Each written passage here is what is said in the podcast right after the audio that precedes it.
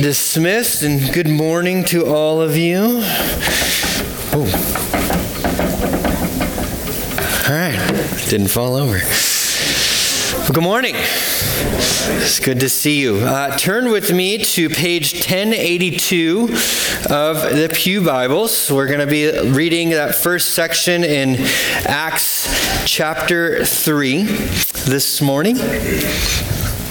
And if you're able to stand, would you stand for the reading of God's word together?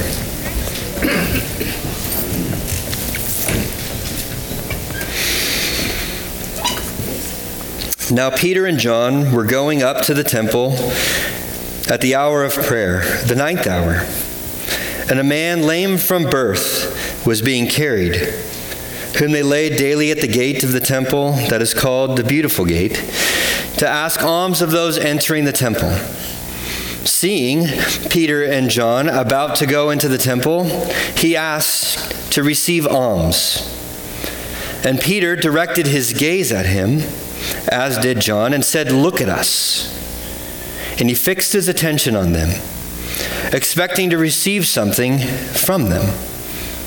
But Peter said, I have no silver and gold. But what I do have I give to you. In the name of Jesus Christ of Nazareth, rise up and walk. And he took him by the right hand and raised him up, and immediately his feet and ankles were made strong. And leaping up, he stood and began to walk and entered the temple with them, walking and leaping and praising God. And all the people saw him walking and praising God and recognized him as the one who sat at the beautiful gate of the temple, asking for alms. And they were filled with wonder and amazement at what had happened to him him.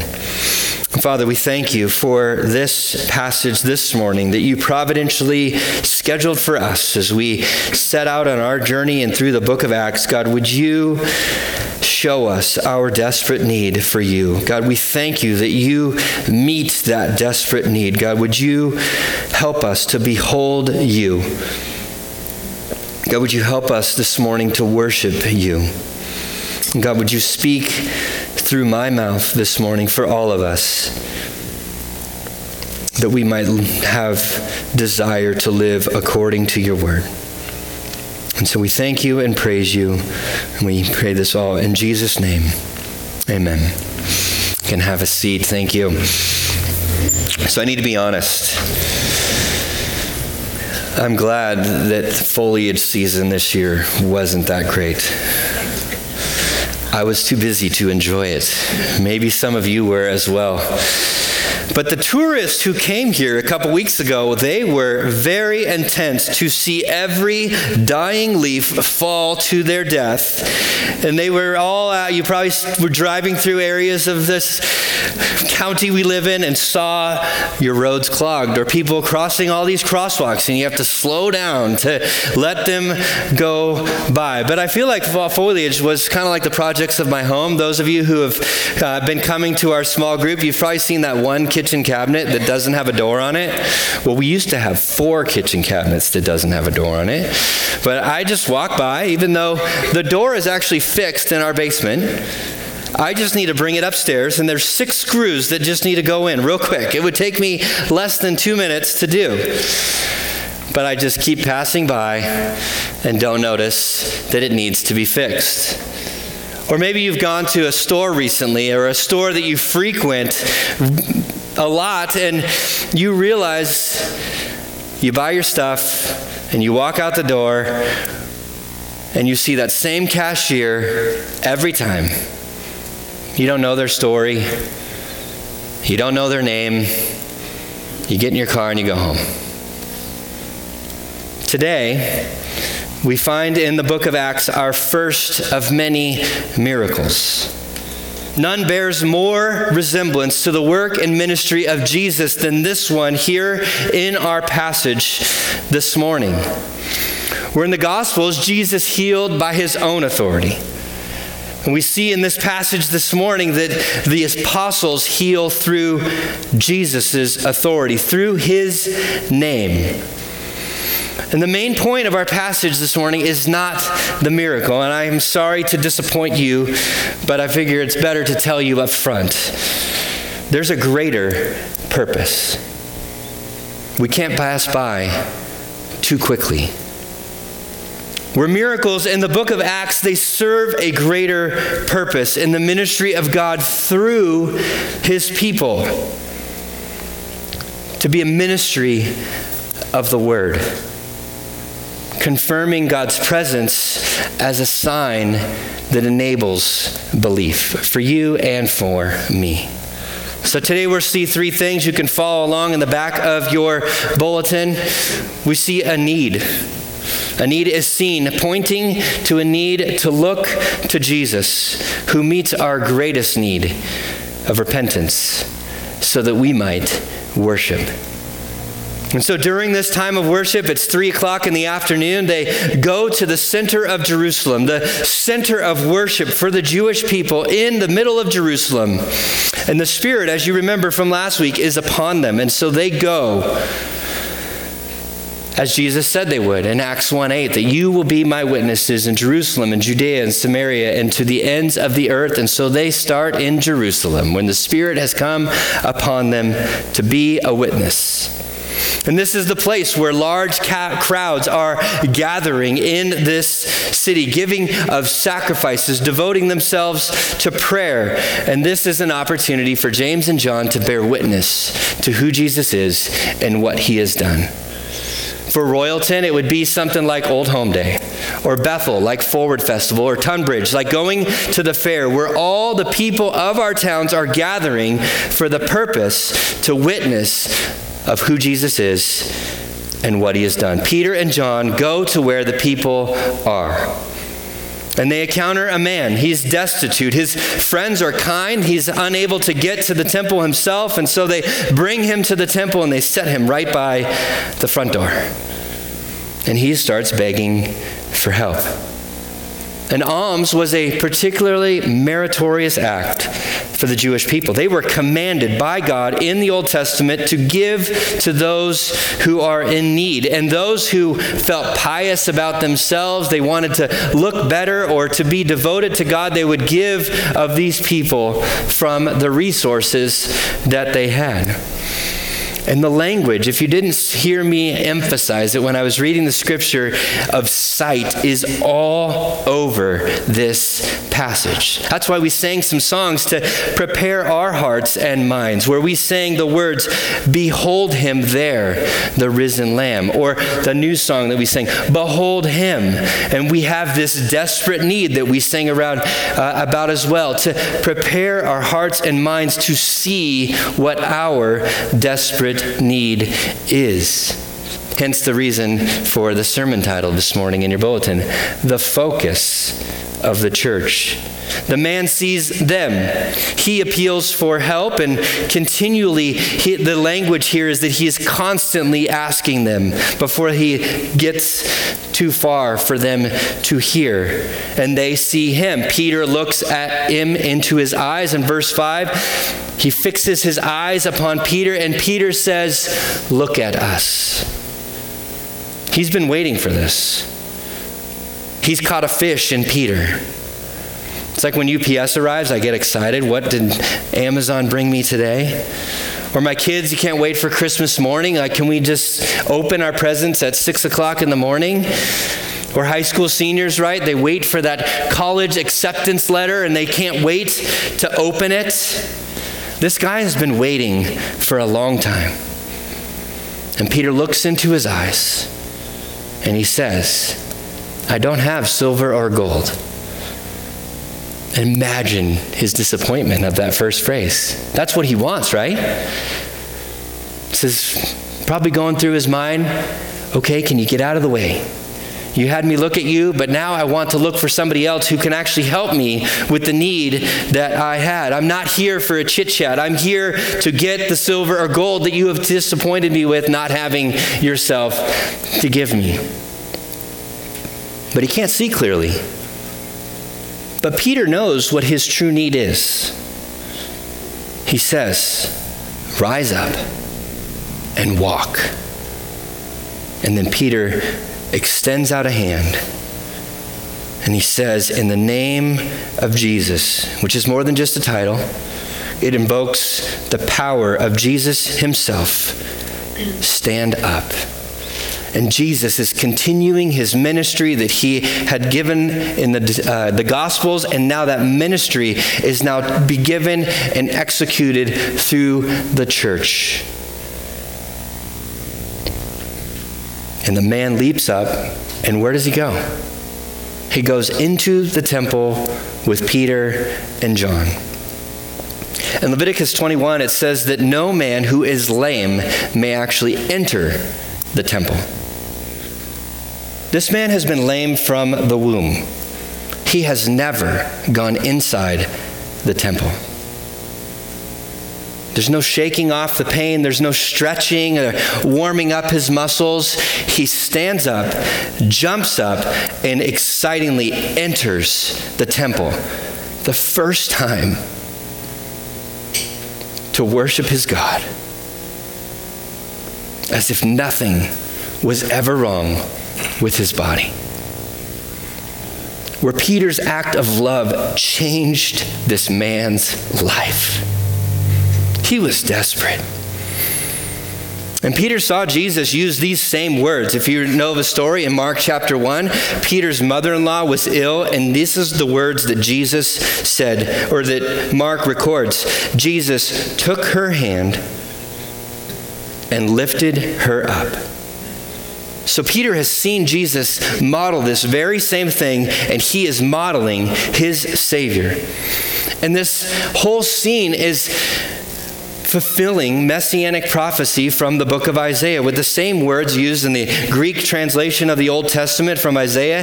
Then the leap, or sorry, then will the lame leap like a deer. You ever seen a happy animal? They jump around, they're all excited. This is what is taking place. This guy does not care. But then he is seen by other folks in the temple.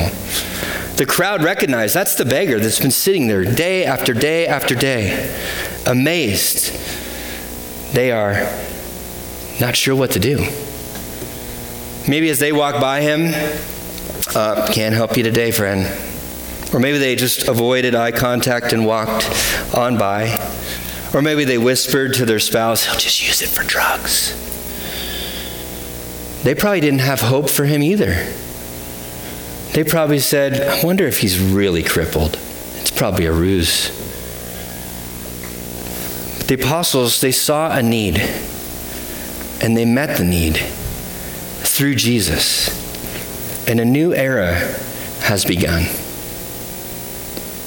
Through, through the apostles, a new life is available, available to the marginalized, to the desperate.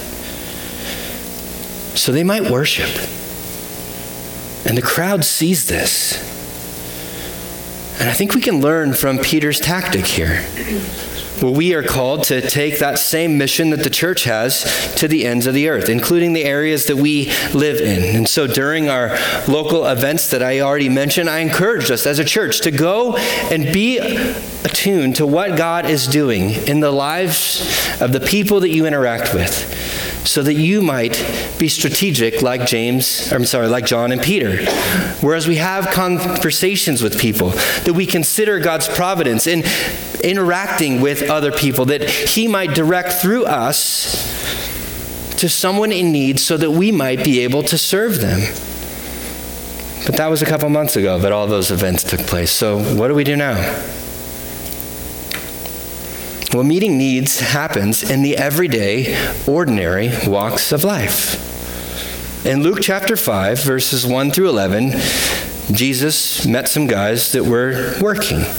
They were just doing their normal job that they'd done for years and years, and Peter was there. These guys were fishing by a lake.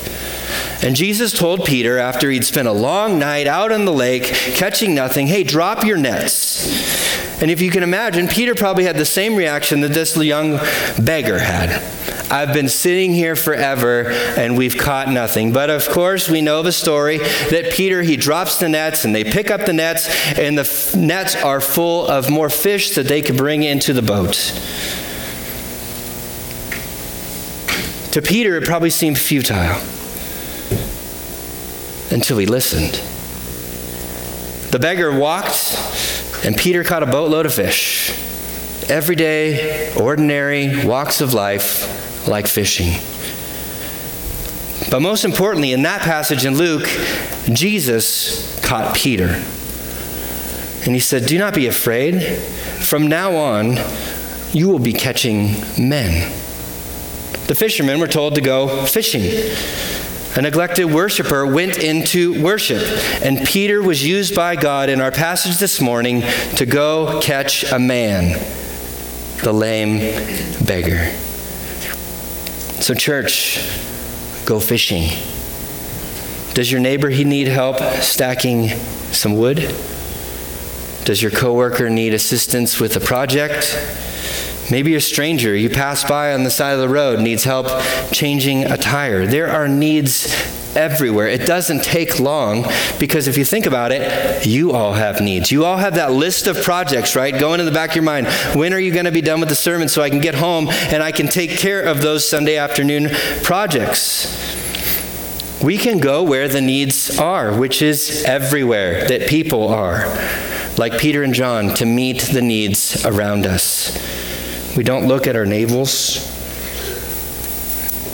to help with the needs. We have to look up to see people before us. But if we say, though, your tire is changed or your wood is stacked in Jesus' name, that would be kind of weird, right? We actually have to do something. I almost had to pray this morning, would you make the heater work here? But now it's working. We're all comfortable now. Peter, look into my eyes, is what he says. And then he extends a hand. Peter does something about the need before him. And so I've prayed for some of you in Jesus' name that you would be healed for some of the sicknesses or injuries or challenges that you have. And sometimes God answers those prayers, and other times He doesn't. You know, my mother in law, she's got cancer. I think she still does this morning. I'm pretty sure she does. This is not a formula to follow. Jesus saying prayers in Jesus' name is not like abracadabra and it just happens. It's invoking the power of God so that there might be an opportunity to meet a greater need. And we trust God's knowledge, we trust God's power. And if He doesn't heal, we can assume that our sovereign, all knowing, good God probably has a greater purpose for worship. We can see the greater purpose in this man, right? He goes to worship. And to do that, one must look to Jesus. Look at verse 12, the next section, or 11 and 12. We'll start there. While he clung to Peter and John, all the people, utterly astounded, ran together to them in the portico called Solomon's. And when Peter saw it, he addressed the people Men of Israel, why do you wonder at this? Or why do you stare at us as though by our own power or piety we have made him walk? The God of Abraham, the God of Isaac, the God of Jacob, the God of our fathers, glorified his servant Jesus, who you delivered over and denied in the presence of Pilate when he decided to release him. But you denied the holy and righteous one and asked for a murderer to be granted to you. And you killed the author of life, whom God raised from the dead. To this we are witnesses, and his name, by faith in his name, has made this man strong, whom you see now, and the faith that is through Jesus has given the man this perfect health in the presence of you all. You see that sight language still coming through? So this man is functionally resurrected, right? He's never been able to walk. He is standing up. This formerly lame man has a new life. He has a purpose and a reason to worship. Friends, our greatest hope is not walking or skipping or having a meal on the table or a roof over our head or our wood stacked, although we need it, right? Our greatest hope, our greatest longing, our desperate needs, friends, is Jesus Christ. The man rose. And Peter rises up to preach a sermon. Peter knows everyone around him is in desperate need of the words that are going to come out of his mouth. It's not sickness. We are in desperate need of resurrection as death is coming for all of us. Peter wants this crowd to look to Jesus.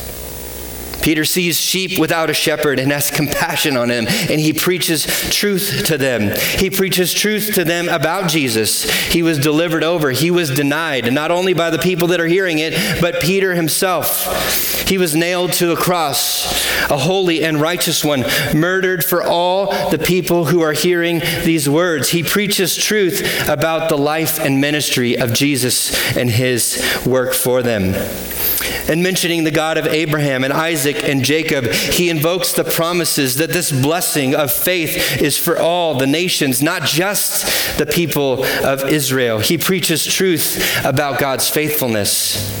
He says, You handed him over, you killed him, disowned him, rejected him, denied him, asked for a guilty man in lieu of the righteous one. Peter preaches truth about the sinfulness of men perfectly, sorry, the crippled man is perfectly sound in body before the eyes of the crowd. But Peter's saying, forget that man that's jumping around like the happy animal.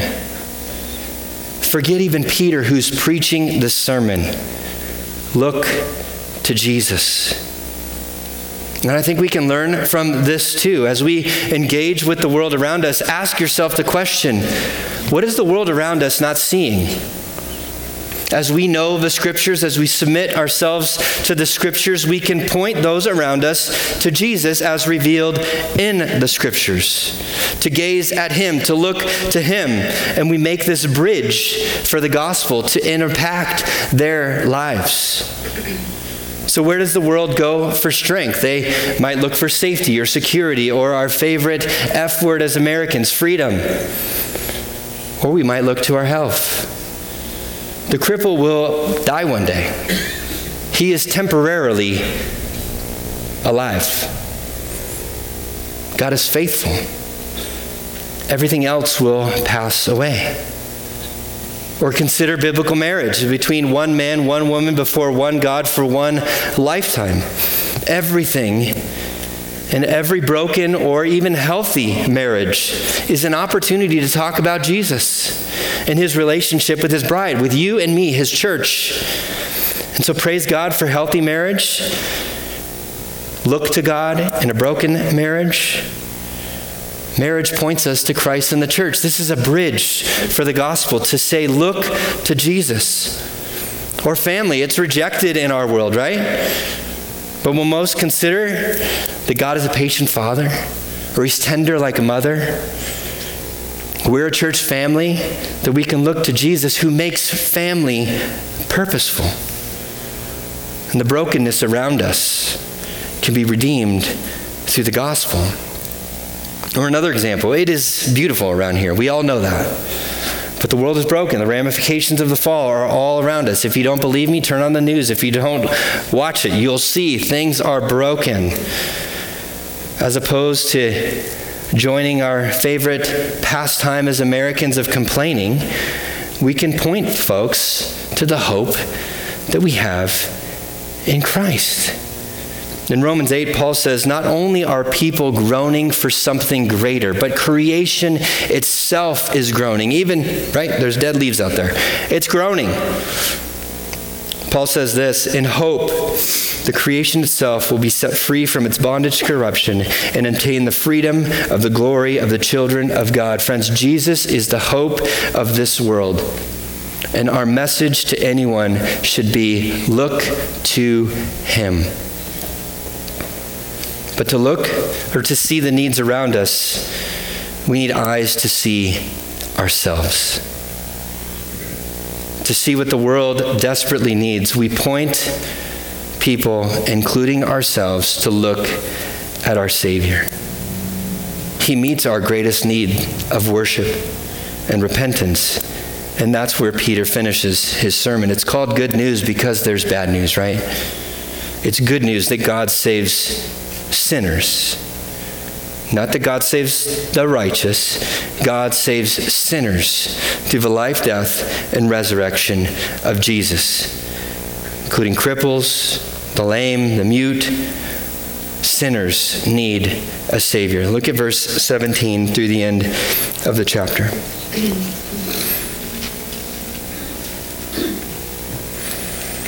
And now, brothers, I know that you acted in ignorance, as did also your rulers. But what God foretold by the mouth of the prophets that his Christ would suffer, he thus fulfilled. Repent, therefore, and turn back, that your sins may be blotted out that times of refreshing may come from the presence of the Lord, and that he may send the Christ appointed for you, Jesus, whom heaven must receive until the time for restoring all things, about which God spoke by the mouth of his holy prophets long ago. Moses said, The Lord God will raise up for you a prophet like me from your brothers. You shall listen to him in whatever he tells you, and shall be that every soul who does not listen to that prophet shall be destroyed from the people. And all the prophets who have spoken from Samuel and those who came after him also proclaimed these days, You are the sons of the prophets and of the covenant that God made with your fathers, saying to Abraham, And in your offspring shall all the families of the earth be blessed. And God, having raised up his servant, sent him to you first to bless you by turning every one of you from your wickedness. Physical needs are real. We're not trying to minimize those around here. But spiritual needs are what is most important. Our greatest need, friends, is not knowing facts about Jesus that he was crucified, that he died, that he was buried, that he rose. The greatest need that we all have is to believe the gospel and turn from our wickedness, otherwise known as repentance, that we've seen the last few weeks over and over again. Peter says in verse 17, it's our ignorance is not an excuse for sin but I didn't know, or I forgot. I wasn't aware. We, some of us have learned the hard way, right? Not knowing the speed limit when you go through Woodstock. there's not an excuse to get a big speeding ticket. I was reading one commentary, and he called ignorance willful sin. Not only ignorance, but even God's predictions, his prophecies didn't exonerate them. Peter says they must repent. They turn to God to receive the true blessing that we can get from Him in verse 19. Where'd the cripple go? He's left the story. He's no longer part of the scene because there's a greater purpose. We can't speed by and miss that. Repentance means turning away from one's former life, from the worship of idols, to a new way of life, to faith and obedience in God. To have one's sins blotted out means to wipe it away where ancient writing was done on papyrus. You've probably learned about that in uh, basic world history, right? Where the Egyptians would write on papyrus. But the ink that they used didn't have um, acid in it. And so ink could simply be laid on top of the papyrus, and a sponge could be used to just wipe it clean. That's what God does to our sins when we repent and we believe the gospel.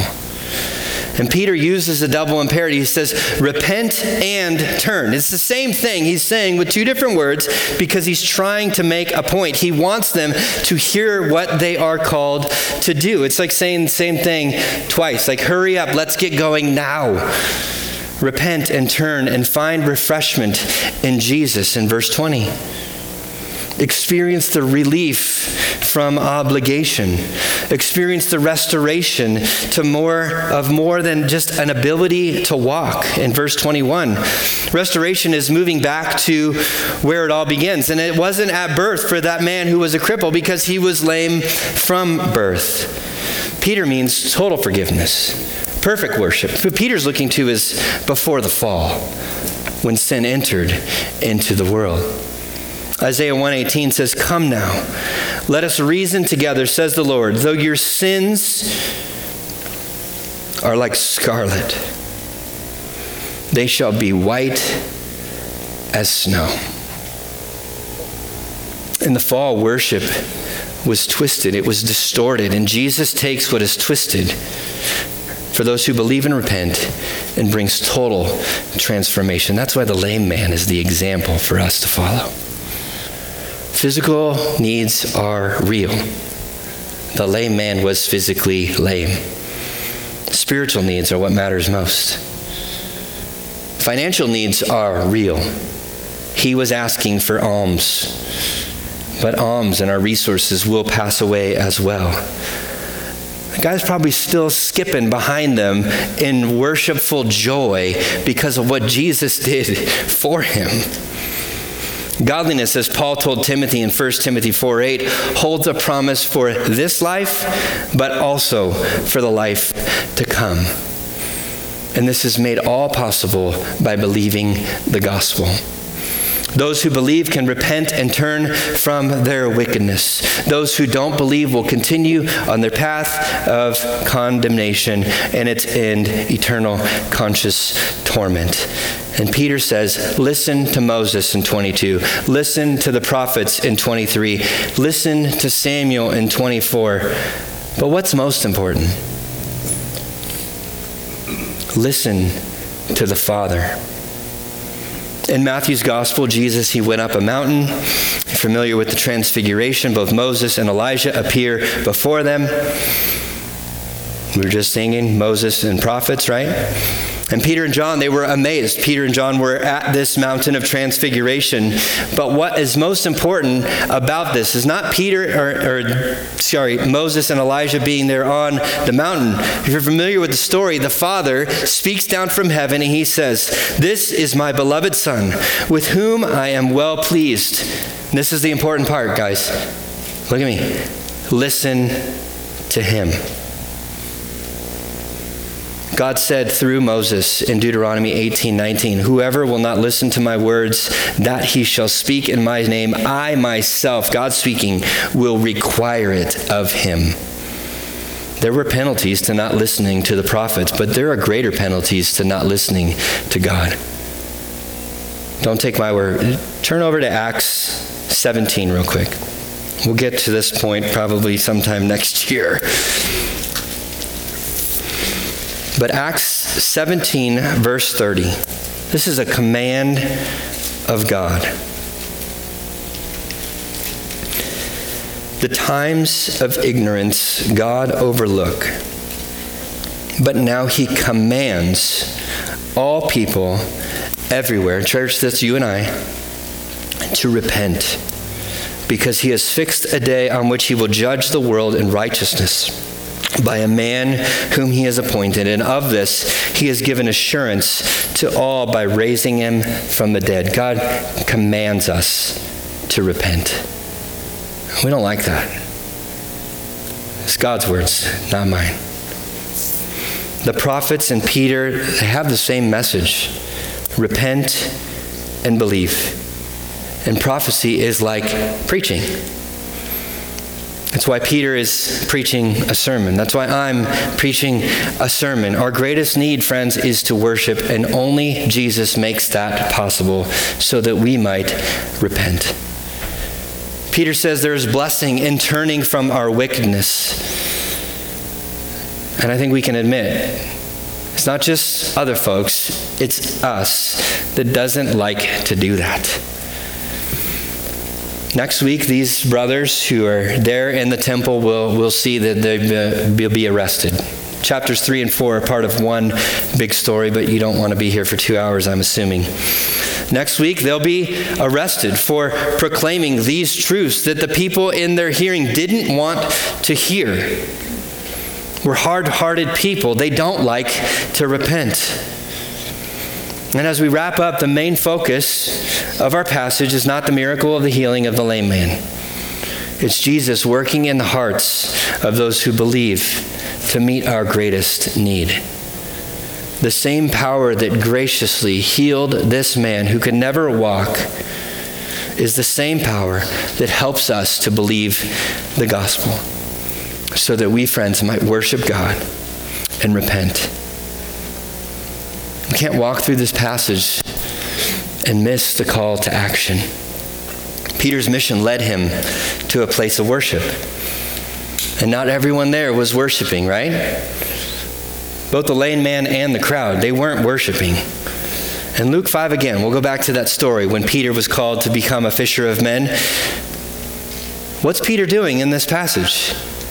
He's fishing for men. He's listening to what his Savior told him he would do. Peter went fishing, he caught one. Fishing happens in a pond or a river, right? Not going to go in a field and go fishing unless you want to fishing for ticks. A pastor friend of mine told me, You can't enjoy fishing if you don't enjoy casting. Fishermen keep throwing the bait over and over again, cast after cast. And we faithfully trust what we saw last week that God was doing, right? In verse 47, as the Lord added to their number day by day those who were being saved. Every day of this man's life, he would pa- get passed by by countless people going into the temple. No one had eyes for him. No one saw him.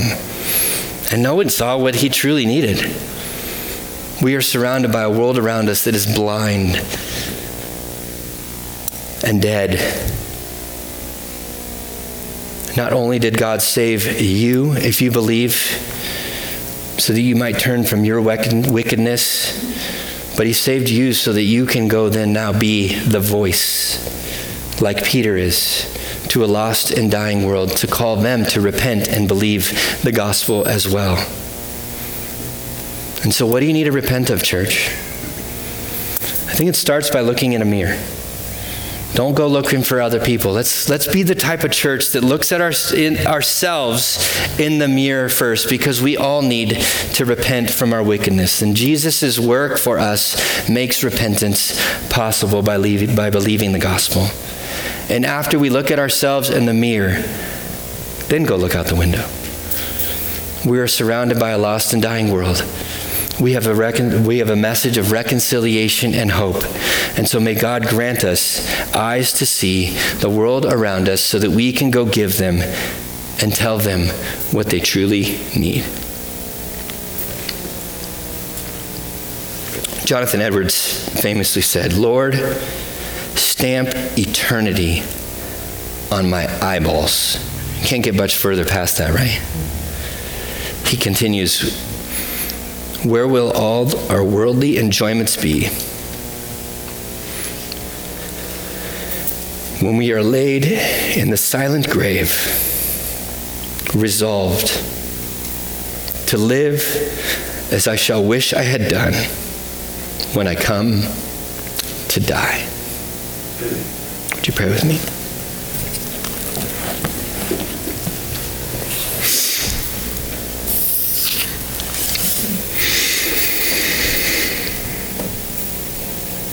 Father, we thank you that although we were blind and deaf, that our hearts were hard, that you sent your Son in the fullness of time, born of a woman, born under the law, so that he might give himself for us so that we might see him for who he is, that we might behold you for who you are, and that by the grace and the power of your Spirit, you softened our hearts. You gave us eyes to see. You gave us ears to hear. And God, we thank you and we proclaim that we believe. God, would you help us? Would you help us to be a church that believes every day? As we are tempted with distractions, as we are tempted with fear, as we have real physical needs here on this earth, God, that they are nothing compared to the glory that is to be revealed to us. And so, God, we want to follow this lame man's example. Maybe not with running around the building, but God, we, we want to lift up our voice to praise you for who you are and what you've done. That you, in your grace, wanted to love us so that we might in turn love you. And so, God, would you help us? God, would you use us? God, would you give us, even as we go about this week, to have eyes and ears for the people around us, to see their needs, to hear their needs, Uh, and that you'd give us confidence to proclaim the message of the gospel to them, the same message that helped us believe one day. And we pray this all for your glory and our joy, and we pray this in Jesus' name. Amen.